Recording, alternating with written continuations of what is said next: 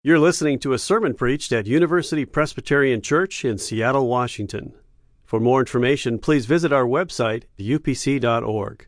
The Urban Dictionary defines hangry as when you are so hungry you are angry, thus hangry. Nothing sounds good to eat and you hate life, the people around you, possibly you could kill because you are in such a bad mood from low blood sugar.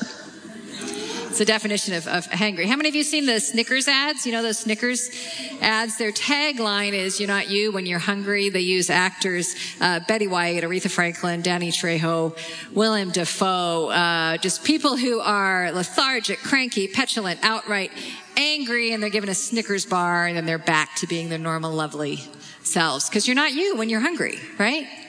Uh, when I went uh, years ago to Romania to do a pre-trip for a mission trip we were taking with a number of students, my friend Shirley um, Johnson always carried in her bag a banana with her. It was for me.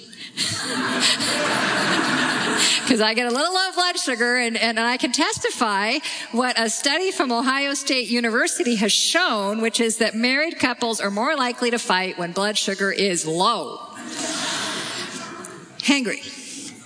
We're in the midst of a sermon series here called Many Voices. We asked uh, uh, many different preachers the question, what do you sense the Holy Spirit? What is the Spirit saying to the church? We've had some uh, really uh, provoking and edifying and wonderful sermons. And if you've missed them, I'd encourage you to go online, check the podcast, catch up on some of these sermons. Uh, next week we have, or we're blessed to have uh, Jairus Swigart who's coming. He's from Bend, Oregon. This is the replacement for Sami Awad. Sami, who's from Palestine, was not able to make it to the States here in July. He has to come in the fall. So Jer has stepped in. Jer is involved, among other things, with the Global Immersion Project, which cultivates everyday peacemakers through immersion in global conflict. Their vision and their calling is to activate the American church as an instrument of peace in today's world.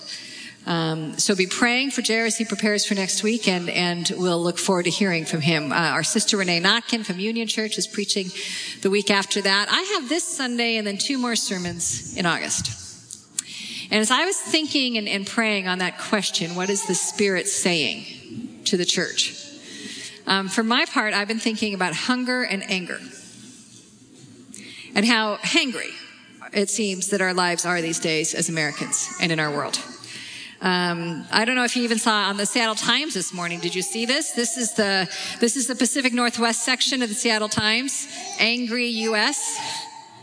It's uh, it just there just seems to be anger everywhere. And where redemptive anger, where righteous anger can be a redemptive force, always has been, and can be.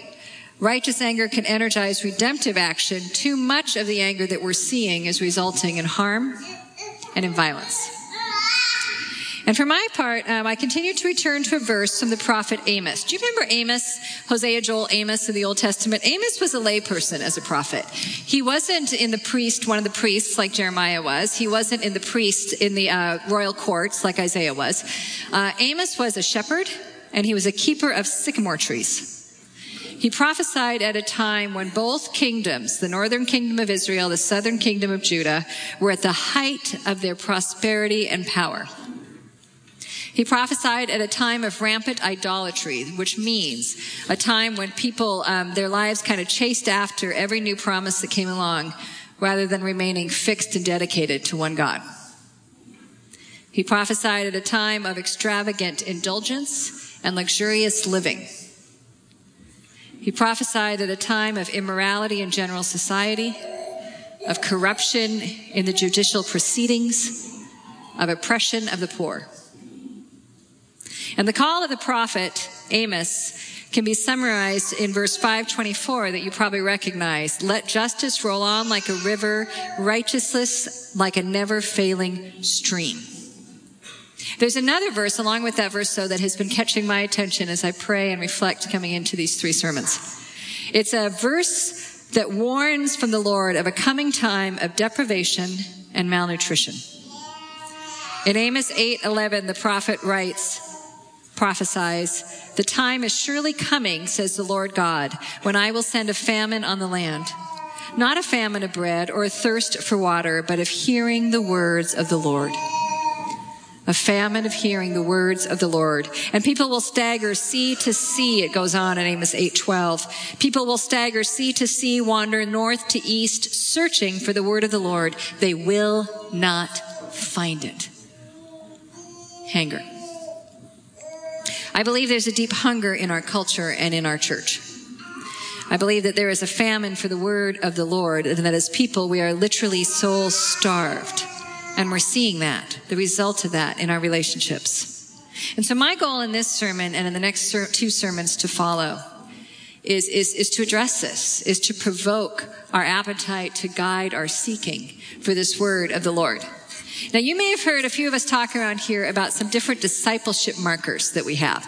Um, a few years ago, the, the elders and pastors, staff persons who meet together on a leadership team that we call the session, asked the question so when people walk out of this community into the rest of the world what should what should be typical of people who worship at UPC who follow Jesus Christ and there are five things that we said you know that we prayerfully believe should be typical.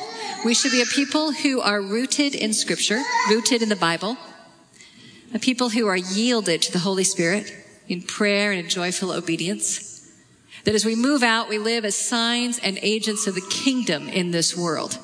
And we do so in the context of loving community, of loving relationships. And, and, and we also don't do this alone. We're intentional about mentoring. That's why we talk, for example, about things like sticky faith. It's why we, we, we seek out small groups and mentoring relationships where we are being mentored by others and we're mentoring others to be and become disciples of Jesus Christ. Now, my role in the upcoming season of our life together as a congregation is to help cultivate these discipleship markers. And in particular, in the next year, the, the one that our team is focusing on is being rooted in the Bible. Being rooted in the Bible. And along with that, hand in hand with that, is another focus that the session the elders and staff have had for this next year, which is to increase gospel fluency. So if the Bible is the Word of God, and it is, I believe it is, we believe it is, with the Bible is the Word of God, there's, there's many of God's words in here. There are promises and calls, there are commands, there's our covenants, um, but there's a particular word at the center in the gospel, a particular word of God we call the gospel. And we want to be fluent in that gospel when we go out from here. We want to be fluent not only in the way that we talk, but the way that we live. When I lived in Paris for a while, before I got to Paris, I thought my French was passable. By the time I left Paris, I knew I'd never be fluent. There's just my friends, and even my friends who could speak that language so well would constantly say, you know, I still don't feel fluent. There's fluency means that you're just, you're immersed in this. Everything you do, everything you say responds and reacts based in this language. And so what would it look like for us to be fluent in the gospel? This matters because we're living in a time of famine for the word of the Lord. We're living in a time of soul starvation for good news, for words that bring life and healing and reconciliation and wisdom and hope and a future. And so in this sermon and the next two, here's my goal is to give us one starter sentence in gospel fluency.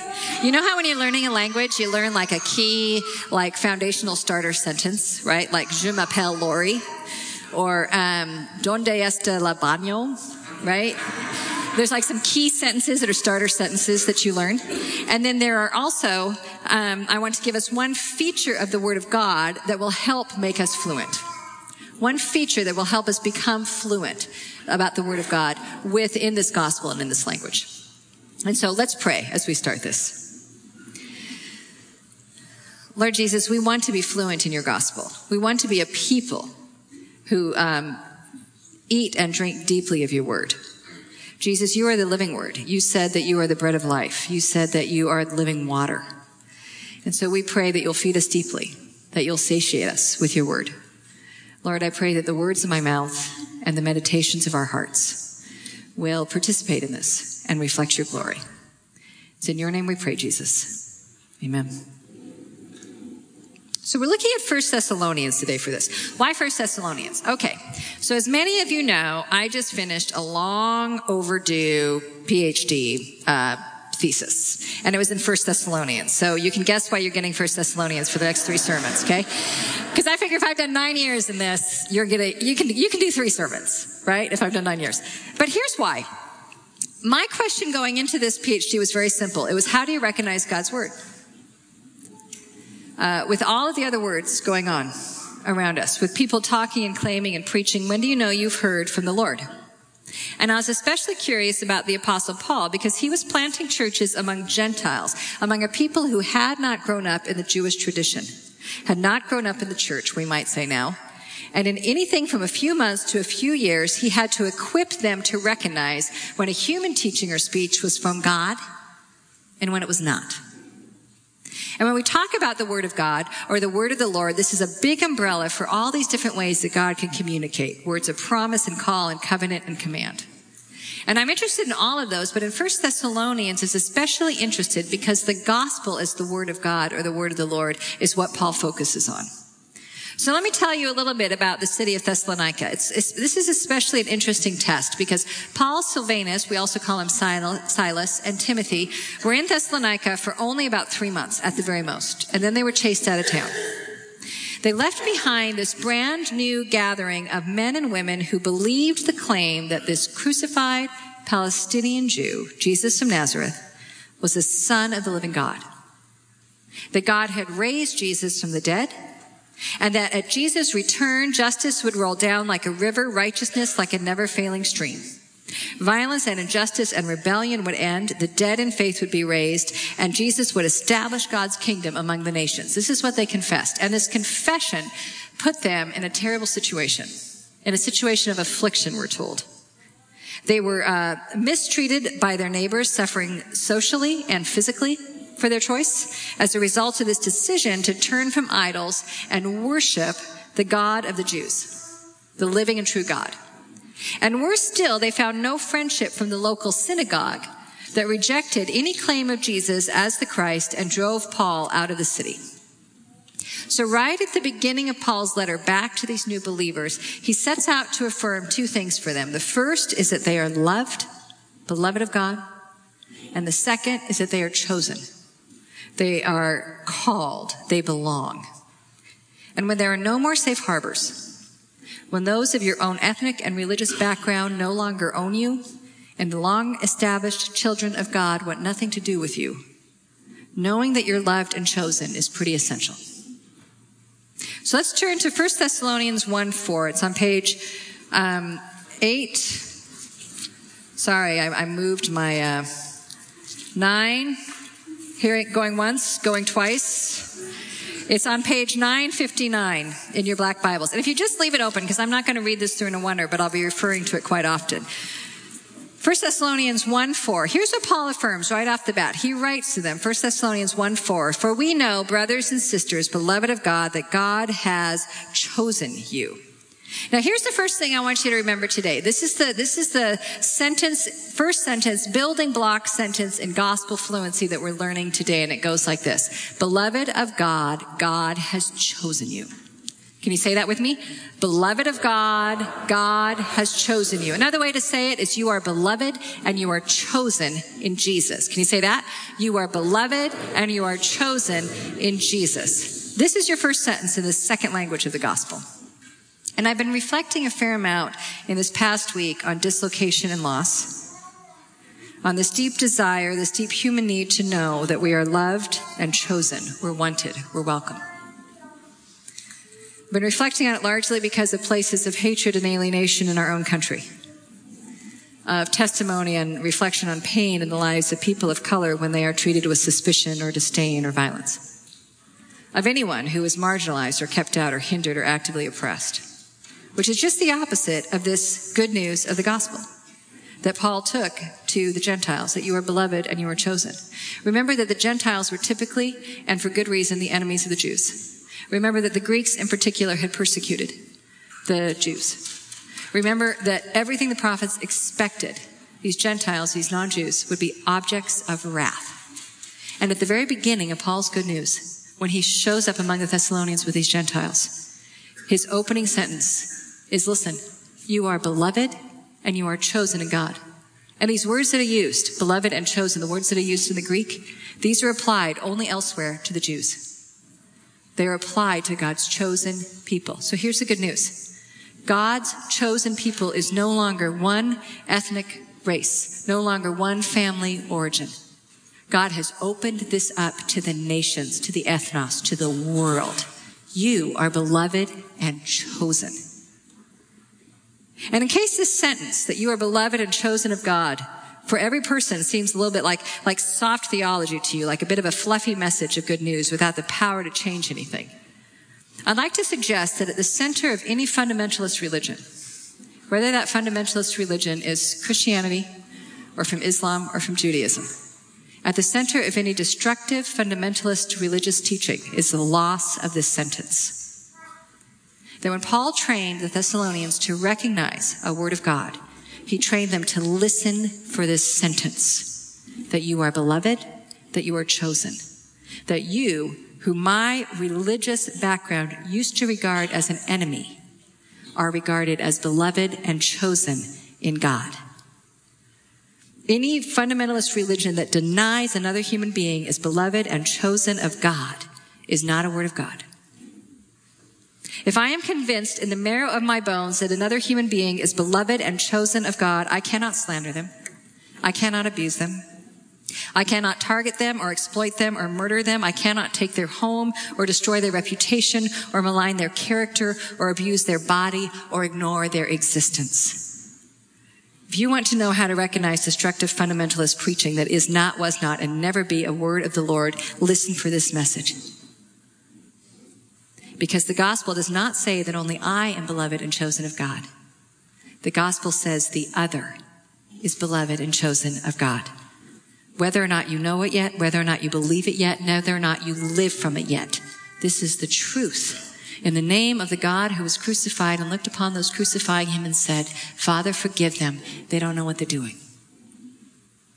And this is at the center of Paul's preaching in Thessalonica. He was so fluent in this that this is, this is how their entire relationship with the Thessalonians played out. Paul describes his relationships with the Thessalonians in the most intimate terms. He says, you know what? We were like a mother nursing her child with you. Such a lovely image on a baptism Sunday.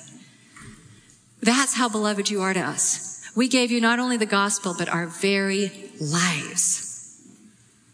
See, Paul was called to Gentiles. Paul was called to people like the new believers in Thessalonica whose decision to place their faith in Jesus Christ immediately made them outsiders to their own families and culture. And Paul was an advocate and their champion. That ethnic origin or the religious customs of your family and your past are no barriers to receiving this good news. That in Jesus Christ you are beloved and chosen. I read an article in our local paper this past Friday. I wonder if you saw it. This happened just a few blocks from here. This happened on Roosevelt, here in the U District. That the Seattle Police Department ran a massage parlor sting operation that arrested 204 men for sexual exploitation. Did you see that article? They ran it in this particular location because in this particular location, they'd previously closed down a massage parlor that was exploiting Asian, primarily Chinese women as sex workers under the guise of a massage parlor. This is in our neighborhood. One of the female undercover cops describes the degrading way she was treated. And when doing so, she describes a newfound appreciation, appreciation, quote, for how little respect is shown to all these girls from these other countries who often work 12 or 14 hour days in massage parlors, end of quote. No one in this scenario has gotten this message. What was said to this undercover police officer, what was being said through the actions of these men, was just the opposite of you are beloved and chosen and you belong. And, and here's the tragedy, is the men also hadn't gotten this message. Because if you know that you are beloved and you are chosen, you don't walk in. The primary messages of the kingdoms of the world exploit, and destroy.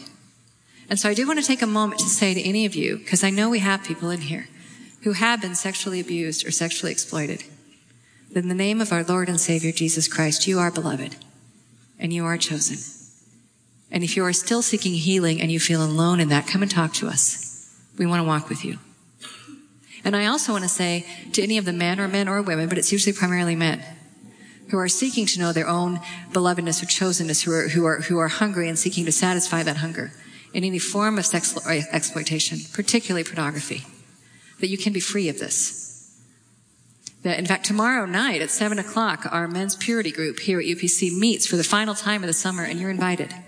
This is not your story. You are beloved and chosen. This is the good news. The central message of the ruler of this age is you are not loved and you do not belong. The central message of the ruler of this age is you'd better perform and excel because without that, at the end of the day, you're not loved. No one will want you. The central message of the ruler of this age is you may as well lose some weight and clean yourself up or you're not going to be chosen. Maybe your own people will take you in and care about you, but you don't belong here. Nobody wants you. I was watching on social media. I, I, there was a video that one of my friends posted on, um, and it was people with darker skin talking about their experience, and one that many of them were very um, enlightening and sobering, and one especially a lovely Bangladeshi young woman who said that at three years old, she was given a, a, a cream for lightening her skin, and her very words were, "The message that came to me was I would not be chosen with dark skin. I wouldn't be loved." I was listening to Tracy Chapman last night, my nephew who's 21. Unfortunately, he attends USC.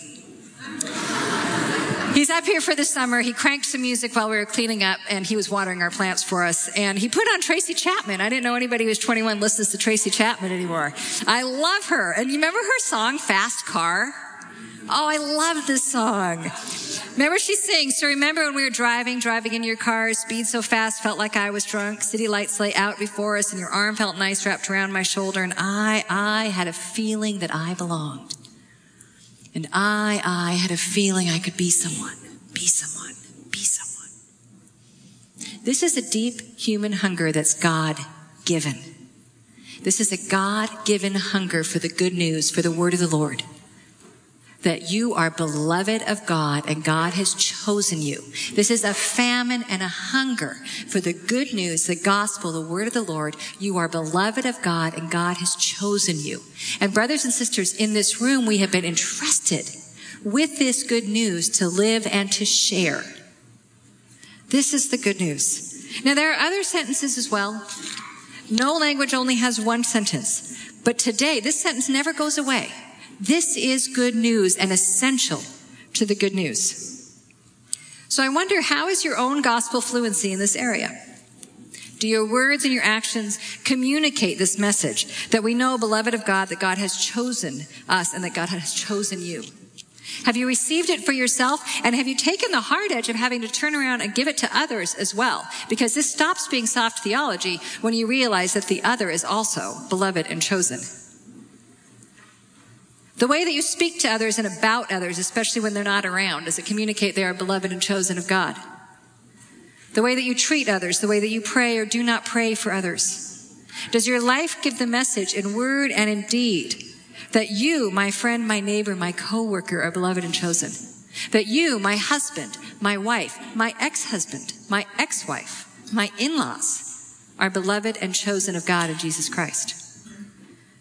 That the barista in training who's making me 10 minutes late for work is beloved and chosen in Jesus Christ. that the driver of the Prius that just cut me off and then dropped their speed by 10 miles an hour is beloved and chosen in Jesus Christ. See, when you're fluent in something, if you honestly believe, if you are fluent in the fact that this person is beloved and chosen in Jesus Christ, the way you and I react to those provocations will say, and this person in the midst of the situation is beloved and chosen in Jesus Christ. That's what it means to be fluent. How did Paul train the Thessalonians to become fluent in that? That's our second part. We know the sentence. What is it about God's word that helped make them fluent in beloved and chosenness? Back to 1 Thessalonians 1. Look at verse 5. So he starts with, We know, brothers and sisters, beloved of God, that God has chosen you. And then Paul writes, Because our message of the gospel came to you not in word alone, but also in power and in the Holy Spirit and with full conviction. That could also be translated with the fullness of the power of the Holy Spirit. Just as you know what kind of persons we prove to be among you for your sake. So he pointed out, see second half of the sentence? That, that Paul, Silvanus, and Timothy were so fluent in this that the way that they were demonstrated day in, day out, word in, word out, action in, action out, that the Thessalonians were beloved and chosen in Jesus Christ. But what happened first? What's essential? What remains now that Paul, Silvanus, and Timothy have had to hit the road? First part of the sentence. The gospel is the word of God, not word alone, not only a message, but also the Holy Spirit of God with power and with presence. See, we learn this, we live this through an encounter with the living and true God in God's word. This is what feeds our deep hunger. Is a constant encounter with the living and true God in God's word. Paul witnessed their encounter with God's spirit in the gospel and he says, I know this message is true. I've seen God meet you and I've seen God call you. And all through this letter, he talks about what God has done in a direct encounter with the Thessalonians. That God has taught them to love one another. That God has helped them to receive His word. That God has given them joy in the midst of suffering. That God is able to establish them securely in the day of Christ Jesus. It's God's spirit and God's word that teaches gospel fluency. So to be rooted in God's word means to come back to God's word over and over and again, not for word alone the message is important. Knowledge of the message of the scriptures is important. But we never come for word alone. But also, it's the word with God's spirit and power, the fullness of God's Holy Spirit. To be rooted in the word of God is to be people who go to God's word, who go to the Bible, looking for an encounter with the living word Jesus Christ who is there. Because God's word has always involved a relationship. God's word has always involved an encounter. God walked with Adam in the garden. God talked with Moses face to face as a man speaks to his friend. God appeared in, in visions and, and, and, and in, in dreams to God's prophets. God has come eventually, ultimately, the living word in Jesus Christ, who is the bread that we eat and, and the living water that we drink. The word became flesh and dwelt among us, and we have seen his glory, the glory as of a father's only son. And God's Holy Spirit, the Spirit of our Lord and Savior Jesus Christ, encounters us in the Scripture. So people who are rooted in Scripture as the Word of God are not simply, you are, but not only memorizing Bible verses and learning the Bible. I would call you to that. That's, that's incredibly rich, but it's not enough. We're coming humble and open to God's Holy Spirit meeting us to encounter us in this Word, to feed us richly and to read, feed us deeply allowing God's Holy Spirit to establish us in love and rooted and grounded in love. See, rooted in God's Word does not only mean, mean knowing what God's Word says, it means knowing the God who says these words. What would that look like? How do we get there? Let me just close with this. I think if Joel were to show up today and look around after the fact that Jesus Christ came and lived and breathed and ate God's word incarnate among us, he'd look around and he'd go, there's no famine of God's word here. There's a hunger strike. And I see it in our church, not just our church, in the American church. I see it. Because we, we, we, sometimes, you know, when people mention to you, well, maybe you should go read the Bible, is there something inside that goes, yeah, but I want more than that? There's something that believes that there's something, there are other words that are more relevant. There are other words that are more pointed. There are other words that have greater authority and that have, have greater precision for the problems that we face. And I agree that there are words that have authority and precision for the problems that we face, but we're starving. And if we don't go back to being fed day in and day out by the scriptures of God through the power of the Holy Spirit, we just stay hangry. I even think about my own small group that I'm in. We've gotten into this terrible pattern of getting together and having dinner and catching up with each other. Nothing terrible about that. But we haven't opened the Bible in months. What about you? When, how many times this week did you, did you open the Bible and just sit with God with your scriptures?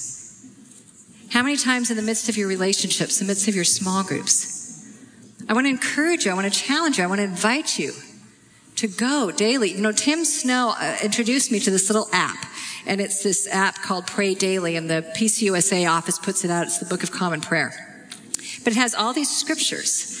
And it's just every day reading these scriptures and, and, and praying. It's just kind of set up for you. And I recently went to the UK. I'll close with a story. I recently went to the UK with my, with my parents and my husband to celebrate my graduation. And, and you know, you travel with family, it was an amazing gift to have my parents there for this. It seriously was.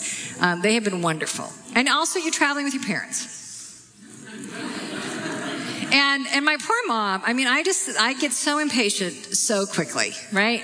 And, um, and, and so we're going along and we're doing really well, but you know, sometimes it gets that way. And, uh, so for some reason, I don't know why, we opened up, I opened up this app the one morning and said, why don't we, let's read this and pray through this together, right? And, and my parents are great. They jumped right in. In fact, my dad sent me an email when we got home and said, what's that app? I want to put that on my phone. But there was something about the day. It's not like the scripture readings we had for the day gave, you know, advice from my mom for how to deal with a really impatient, slightly middle-aged daughter. But what they did is they fed us. They fed us. We weren't so hangry that day. I notice it over and over and over again. We have some, some tricky issues. As a people in America, we have tricky issues as a congregation together to handle. We can't handle them hungry. We can't handle them without being fed richly and deeply by our Lord and Savior Jesus Christ through the Word and through the Spirit. This is a long term, deep work invitation, and God has made it to us to learn that we are beloved and chosen by God in Jesus Christ. And then to learn that what takes that simple sentence into full fluency is to meet daily and together in the scriptures with the God who loves us and the God who has chosen us in Jesus Christ. Amen. For more UPC audio or to find out about service times, visit us at upc.org. All online audio is available on CD and cassette. To order copies of sermons and classes, please visit upc.org/audio, email audio at upc.org, or call 206 524 7301 extension 117.